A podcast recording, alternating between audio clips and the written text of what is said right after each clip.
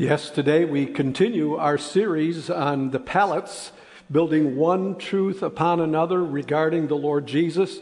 He's our foundation, and uh, we're trying to become the real me today. Um, at Christmas time, my son and my daughter in law gave me the book Unbroken because they knew that I wouldn't be able to stomach the real movie and, and go to the movie, and also because they knew that I like uh, running and I, I, used to run track. And so uh, I read the book in its entirety. Story about Louis Zamperini, and a world famous Olympic athlete, runner, uh, who ended up in the Pacific uh, during the World War II uh, as a result of being shot down by the enemy. And uh, eventually he was captured by the Japanese after a long and exhausting ordeal on a raft or on a couple of rafts, and finally just one raft. Uh, 47 days, which broke all records. In fact, nobody gave any hope for them being alive. No one had ever lived past around 25, 26 days.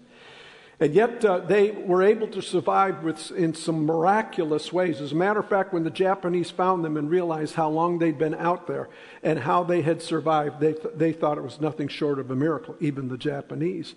They learned how, with just very tiny little uh, hooks, to catch fish there in the ocean. They would uh, watch for birds, and as the birds would come close, they would kind of pretend to be dead. As the birds would come close, they'd grab the birds, wring their heads off, and then tear them apart and eat the birds. They even found a way to uh, kill the sharks who were constantly swimming around their raft. They would kill the sharks and then eat the sharks. And so it was an amazing story of survival. And as bad as the raft experience was, because they were down to skin and bones when they were found, the prison camp and camps were even worse. Because the camp commandant, who followed them to several different camps, took a special hatred for Louis Zamperini, primarily because he was so famous and he was an Olympic athlete. And he did everything that he could to make life miserable, even to torture him to the point of starvation and beatings and just constant for over two years. And if uh, making him miserable would uh, kill him, he didn't want that because he wanted him to suffer a lot, but if it did kill him, that would be okay too. And uh, so I, I, thought for those of you who are not familiar with the story, you might want to see just a little bit of the trailer concerning the movie. And so let's see kind of what took place in Louis' life.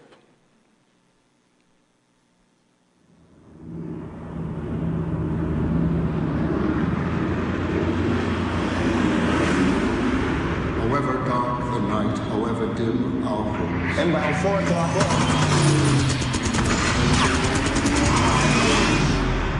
the light will always follow darkness. Keep going the way you're going, you end up as a bum on the street. You train. You fight harder than those other guys, and you win. You can take it. You can make it. You can do this, Lou. You just gotta believe you can. Pop does. Ma does. I do. Louis, a moment of pain is worth a lifetime of glory.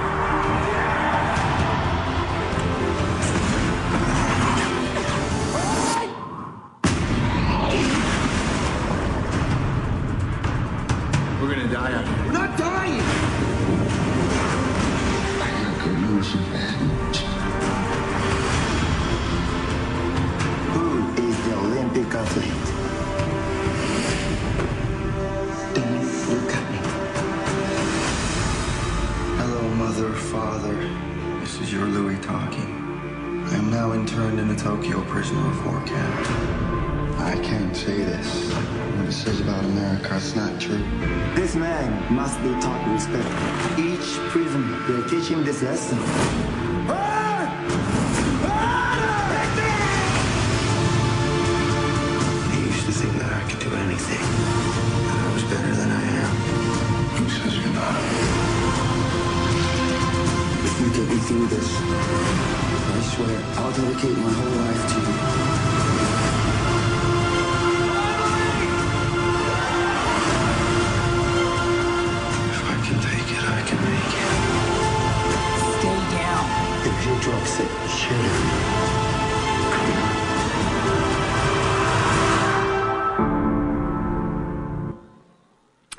In that one scene, you saw the men hitting uh, Louis, and it was estimated that over 200 men hit him in the face, and it was demanded that they do that or they would be killed.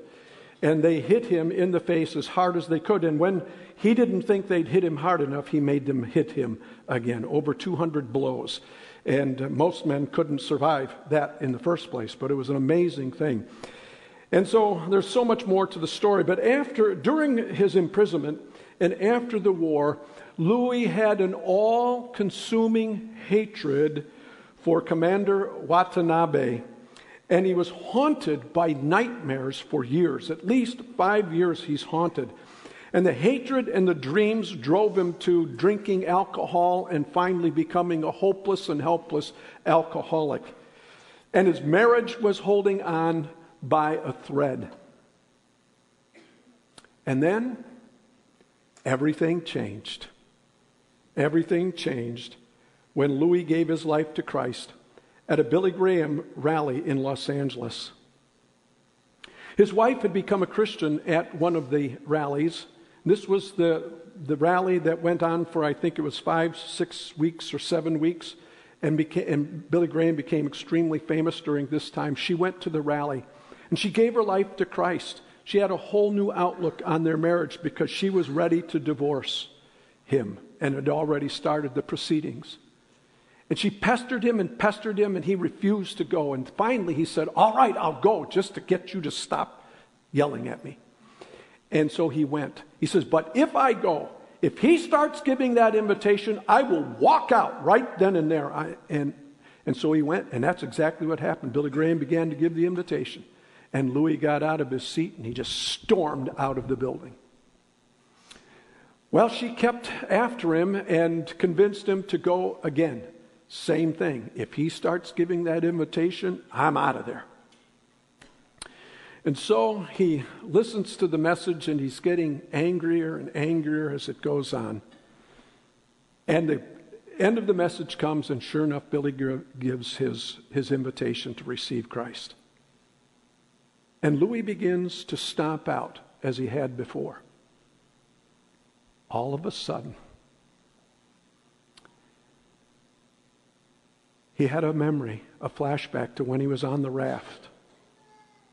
When he said to God, God, if you get me out of this alive, I will serve you the rest of my life. And he turned around and he went straight down that sawdust trail.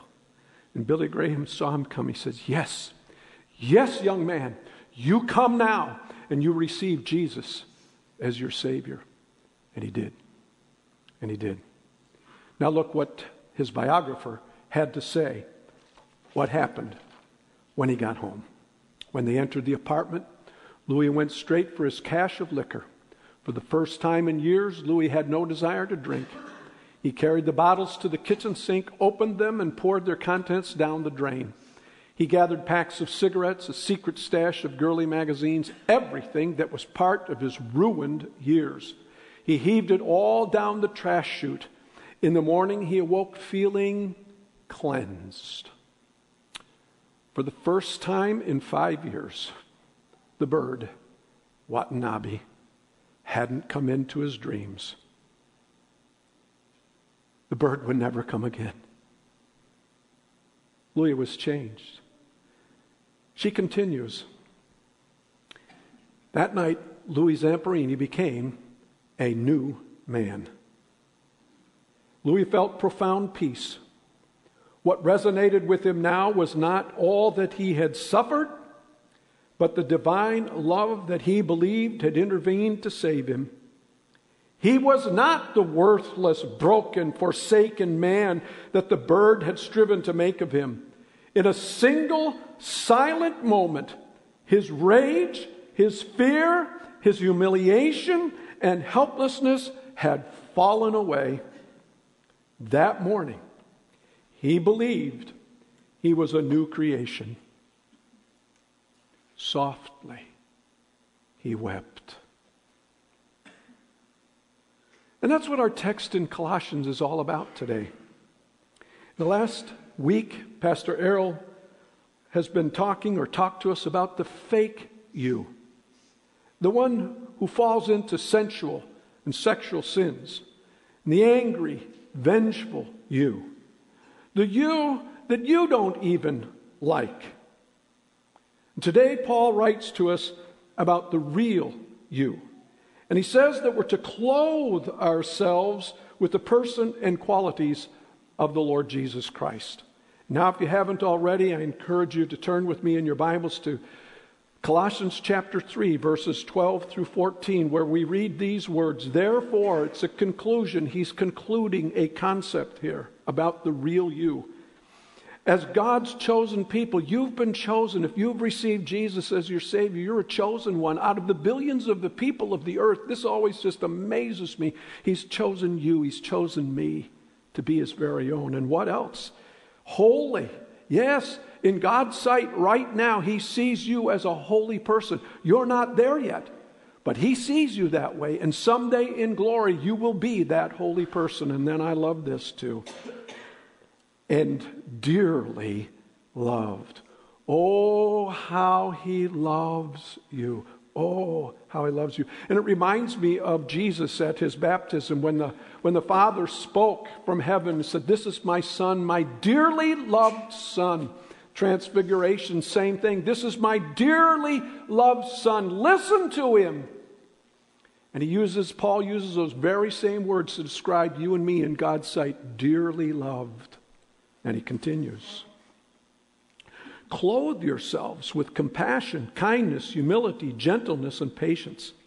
Bear with each other. What that really means is to make allowance for each other's faults. You've got enough of your own. Make allowance for other people's faults. And forgive whatever grievances you may have against one another. Forgive as the Lord forgave you. And over all these virtues, put on love, which binds them all together in perfect unity.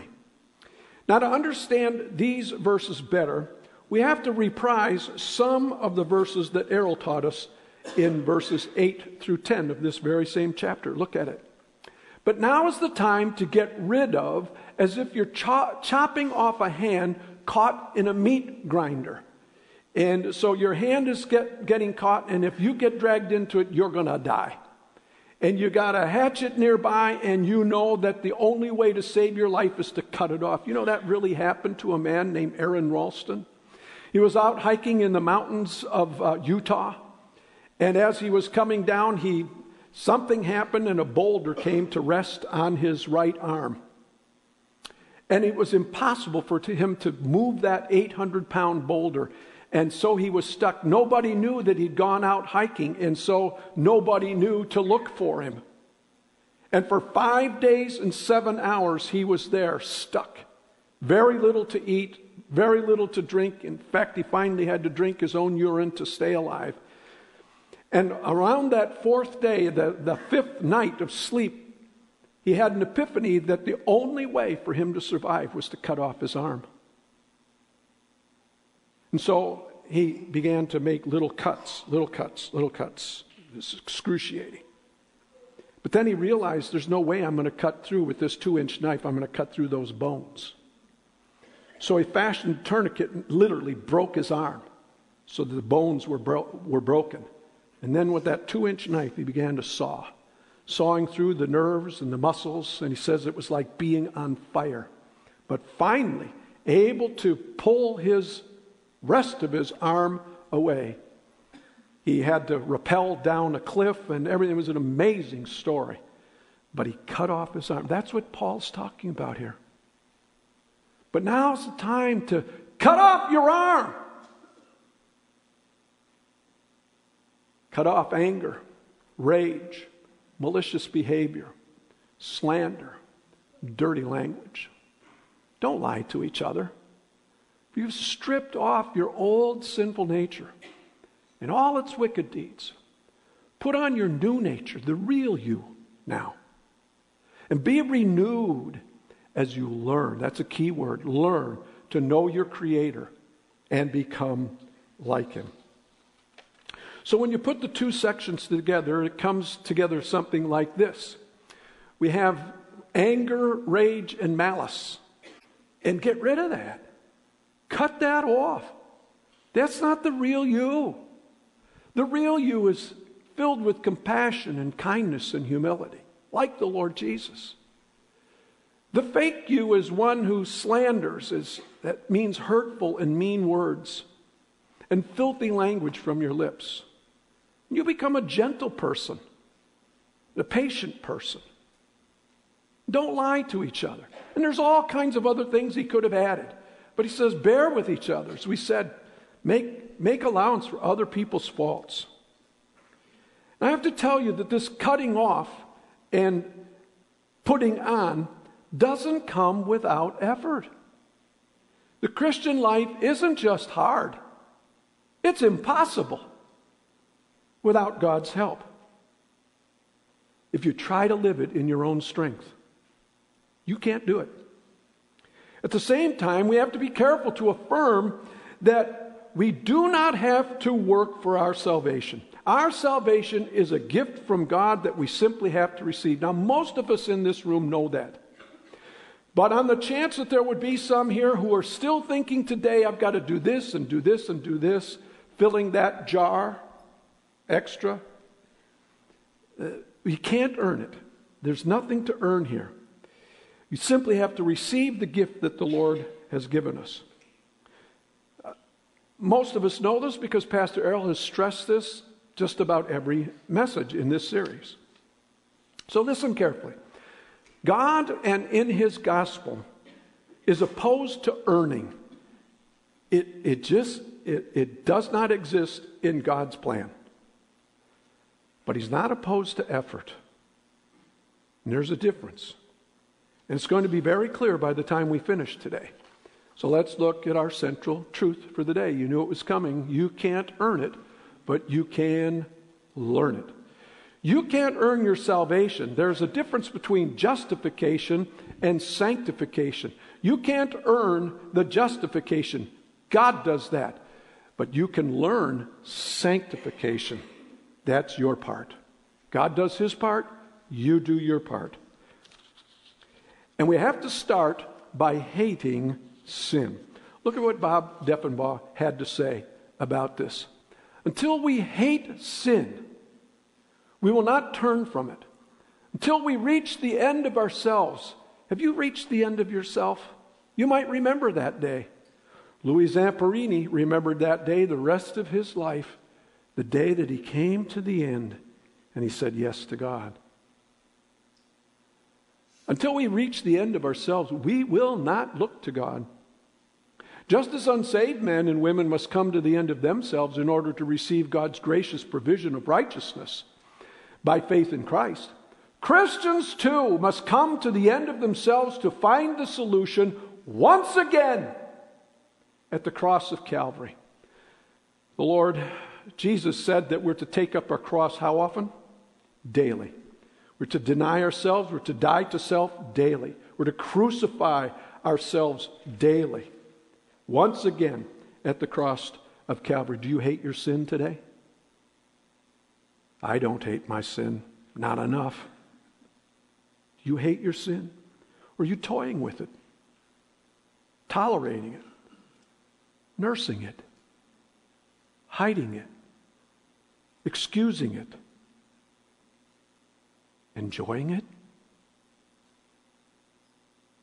Paul says, get rid of it, cut it off. You're about to get pulled into the meat grinder and die. But most sin, and Satan, who promotes it in our lives, is much more subtle.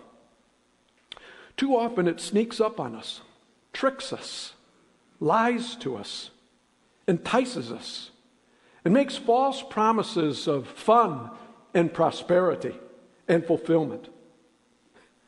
And we fall for it. Maybe we fall for it because we don't hate sin enough. We haven't learned to identify it quickly, to resist and run James writes, Submit yourselves then to God. Resist the devil, and he will flee from you. But we've got to run too. Pastor Errol taught us that we have to run from sin. We know how awful it is, we hate it. And there's another factor. John Stott, the famous British preacher, wrote this Indeed, an honest and humble acknowledgement of the hopeless evil of our flesh, even after the new birth, is the first step to holiness. To speak quite plainly, some of us are not leading holy lives for the simple reason we have too high an opinion of ourselves. We have too high an opinion of ourselves. That's our second problem. We too easily compare ourselves to others. You know, I'm not the best Christian, but I've seen a lot worse Christians than me, you know. So don't come to me about that. Paul wrote to the Corinthians when they measure themselves by themselves and compare themselves with themselves, they're not wise. Wrong standard. Other Christians are the wrong standard. Our standard is way up here. Jesus Christ, are you there? You hate your sin? Do you have too high an opinion of yourself? So we've got to learn to know our Creator and become like Him. Colossians 3:10. Now I want to exaggerate this point today for us with a simple illustration that I hope will help us all to remember the point for the day. Because it's a critical point. It's something that we need to know and never forget.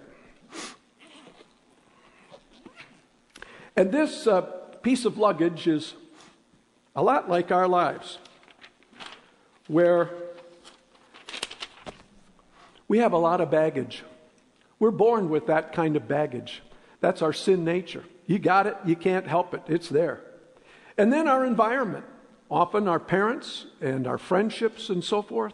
And then the bad choices that we make, we're just loaded with baggage. We're loaded with baggage like anger, rage, and malice. I don't know about you, but I've just told you about Louis Zamperini. He had an all consuming rage. He would wake up in the middle of the night and he was strangling his wife. Because in his dream, he was strangling Watanabe.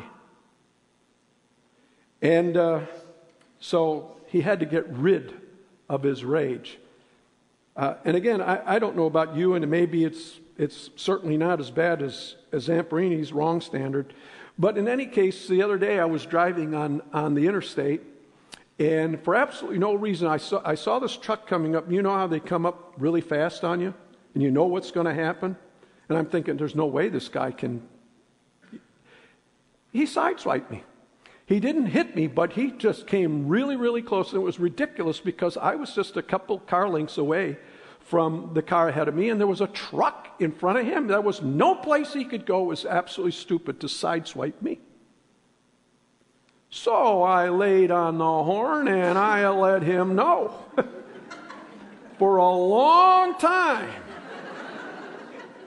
wasn't just boop, boop, it was burp, just a real long time. And uh, my co pilot, um, Ruthie, said to me, Does that really help you feel better? I said, Yes, it does. I felt like saying, Bang, zoom, Alice, to the moon. you know. I'm, I'm making fun, but it, it's rage, and we sometimes have rage. I've had rage. I had rage once where I, I lost the contact out of my lens uh, as I was driving. This was a long time ago. And back then, contact lenses cost an enormous amount of money. And uh, it, it came off in my car, but and I stopped the car on the interstate and I'm looking for that contact lens. I cannot find it. And I flew into a blind rage just uncontrollable rage, get rid of it. Cut it off. You know what some people say? that when you're in that kind of rage, you give the devil an opportunity to enter into your mind and your heart to do even more stupid things? Replace it, friends, with Christ's compassion. Be a compassionate person, a, a kind person, person with humility. You know, the biographer for Louis Zamperini said, uh, not the biographer, actually it was Angelina Jolie uh, at the end of the, uh, at the trailer there, said it was an absolute delight to work with Louis Zamperini. He was in his 90s by the time she did this. He died at the age of 97 just a year ago or so ago. And she said he was an absolute delight. You'll never meet a more gentle, kind, and compassionate man than Louis Zamperini. Taken from that rage, that madman, to putting on Christ, putting on the Lord Jesus. And that was the wrong piece of, you're putting on something nice, like the Lord Jesus, okay? And then, get rid of mean words and slanderous words.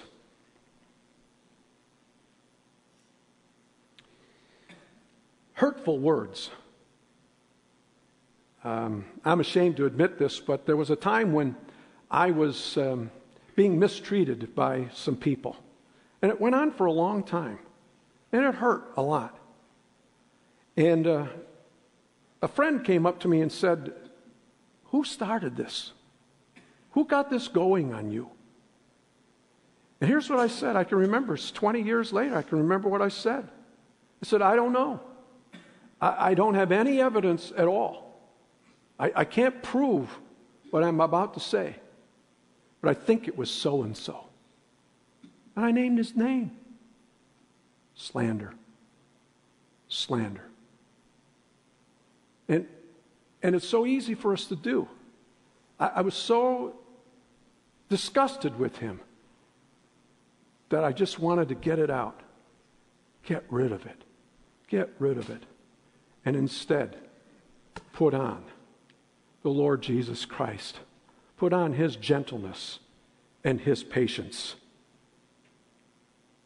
You know, Jesus would never say anything like I said, and neither should we, right?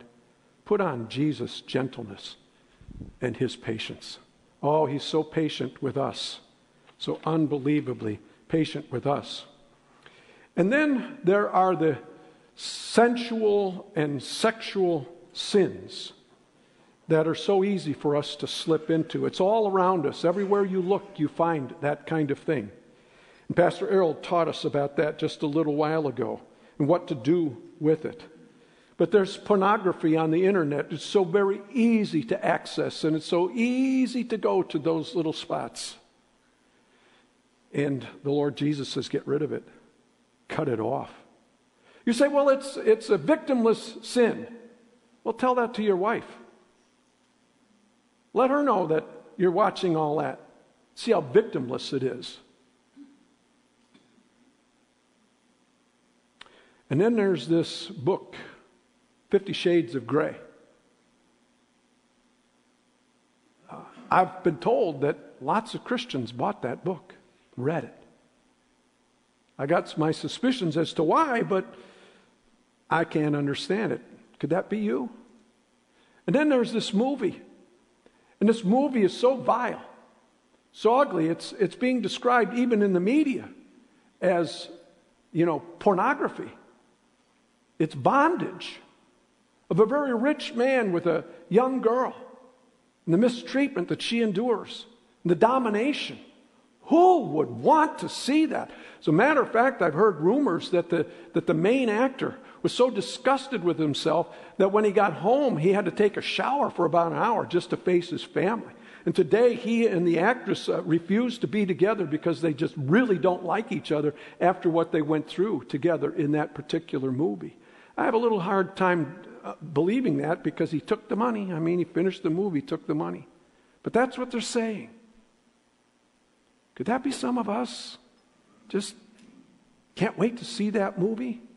Get rid of it. Get rid of it. cut it off.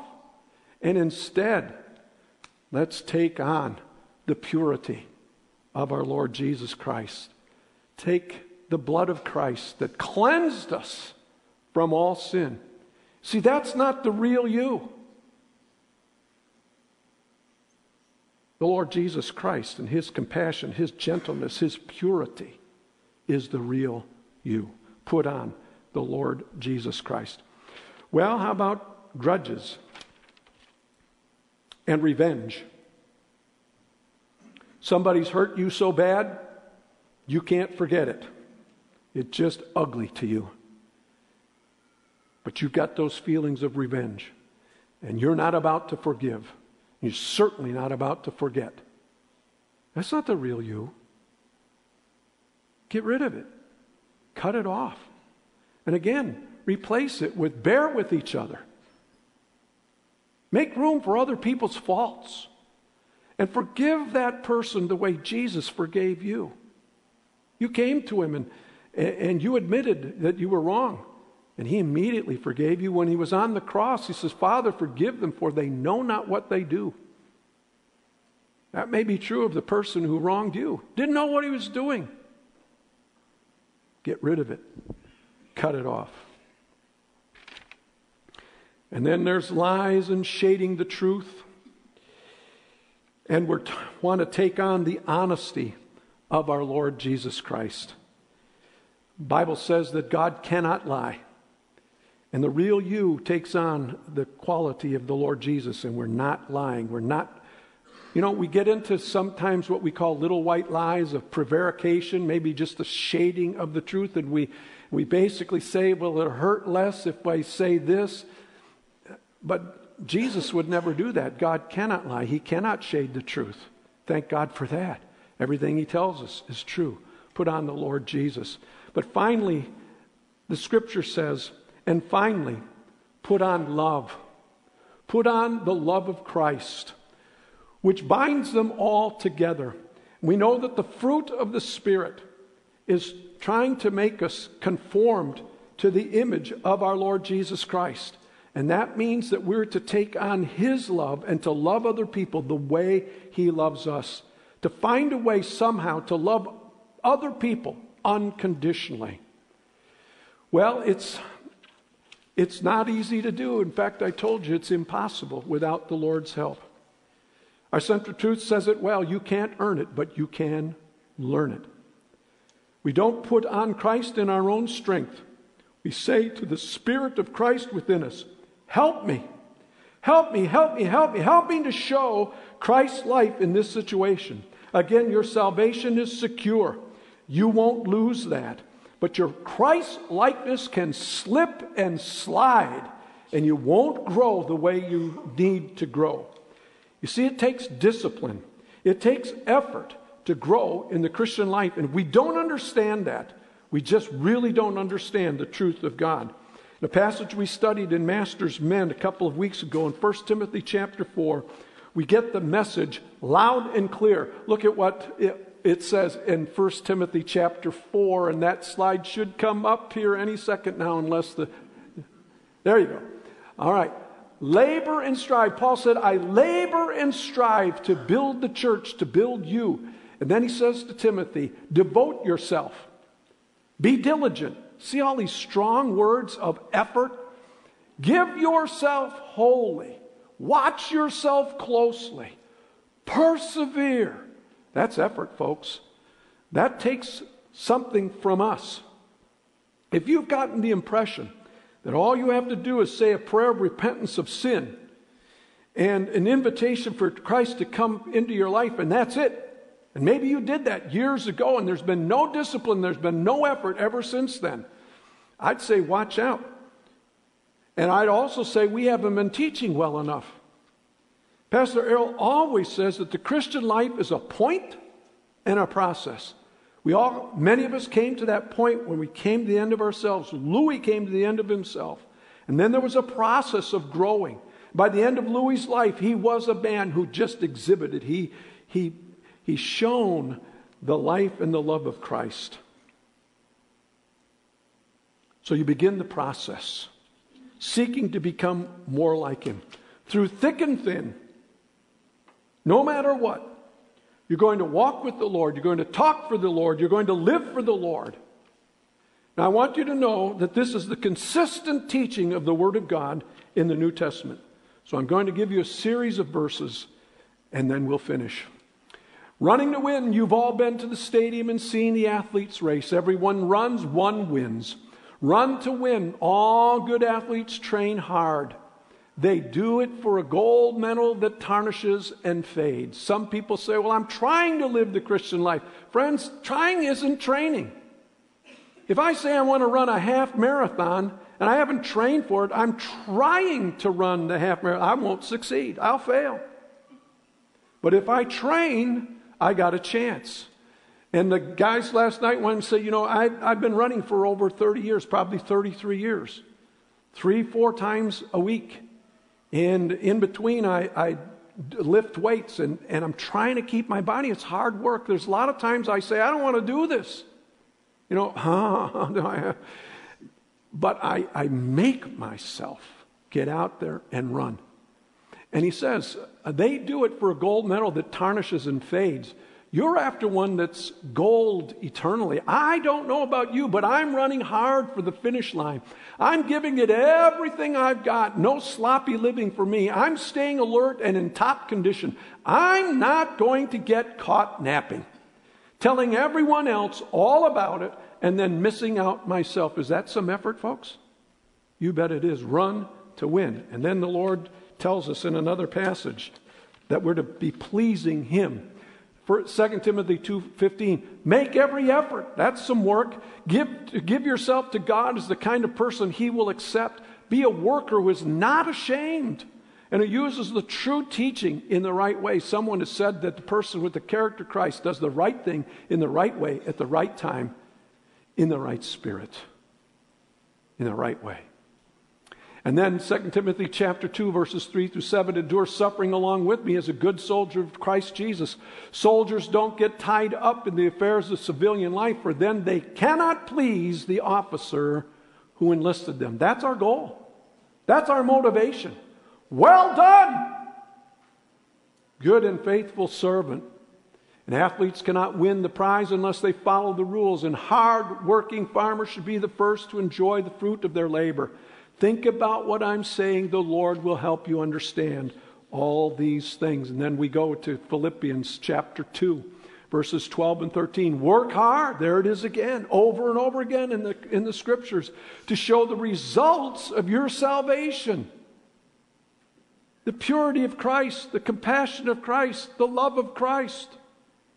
Obeying God with deep reverence and fear, for God is working in you giving you the desire and the power to do what pleases him. Hebrews 11:6. And without faith it is impossible to please God, because anyone who comes to him must believe that he exists and that he rewards those who earnestly seek him. Bob Deffinbaugh says again, the Christian's walk is to be one that is given careful consideration it is one that is to be the outgrowth of thought, of purpose, of deliberate and disciplined action. The bottom line, friends, is that we're to be disciples. We're to be learners all our Christian lives, learning how to exhibit the fruit of the Spirit, to demonstrate the character of Christ growing in us in all our human relationships. The truth is that you and I will never completely learned these things, but we can be learning them every day. More and more, better and better. Finally, I have to make this assertion to you prayer, Bible reading, meeting attendance, witnessing, worship, obedience to specific biblical texts, moments of spiritual insight, and even revival are all tremendously important.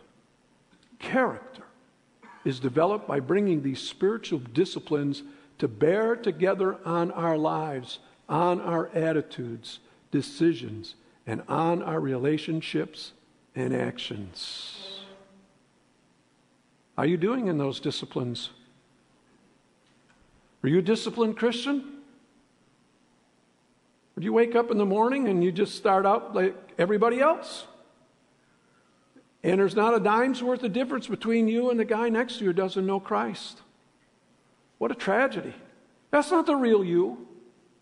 The real you is the one who puts on Christ and shares in the character of the Lord Jesus. If you're not involved in these disciplines, I dare say that uh, your chances of becoming like Christ are slim to none.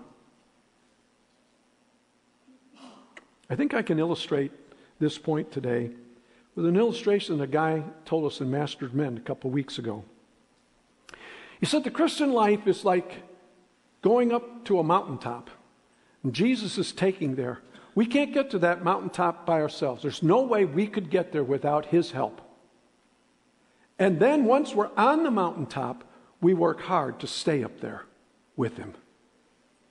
It's a beautiful picture of his work and our work. That's the balance that we seek. We can't, but he can. So the question of the hour is are you working hard to clothe yourself with Christ's character? I hope you'll really, really think about that real hard. Now let's stand for the benediction. Our gracious Heavenly Father, I pray that you'll help us to do all that I've been suggesting today that you have put in your word for us to learn. Now unto him was able to keep you from stumbling and to present you faultless before the presence of his glory with exceeding joy.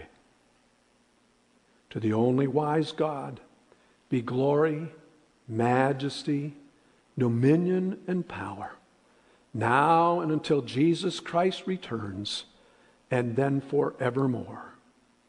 Amen. God bless as you grow this week.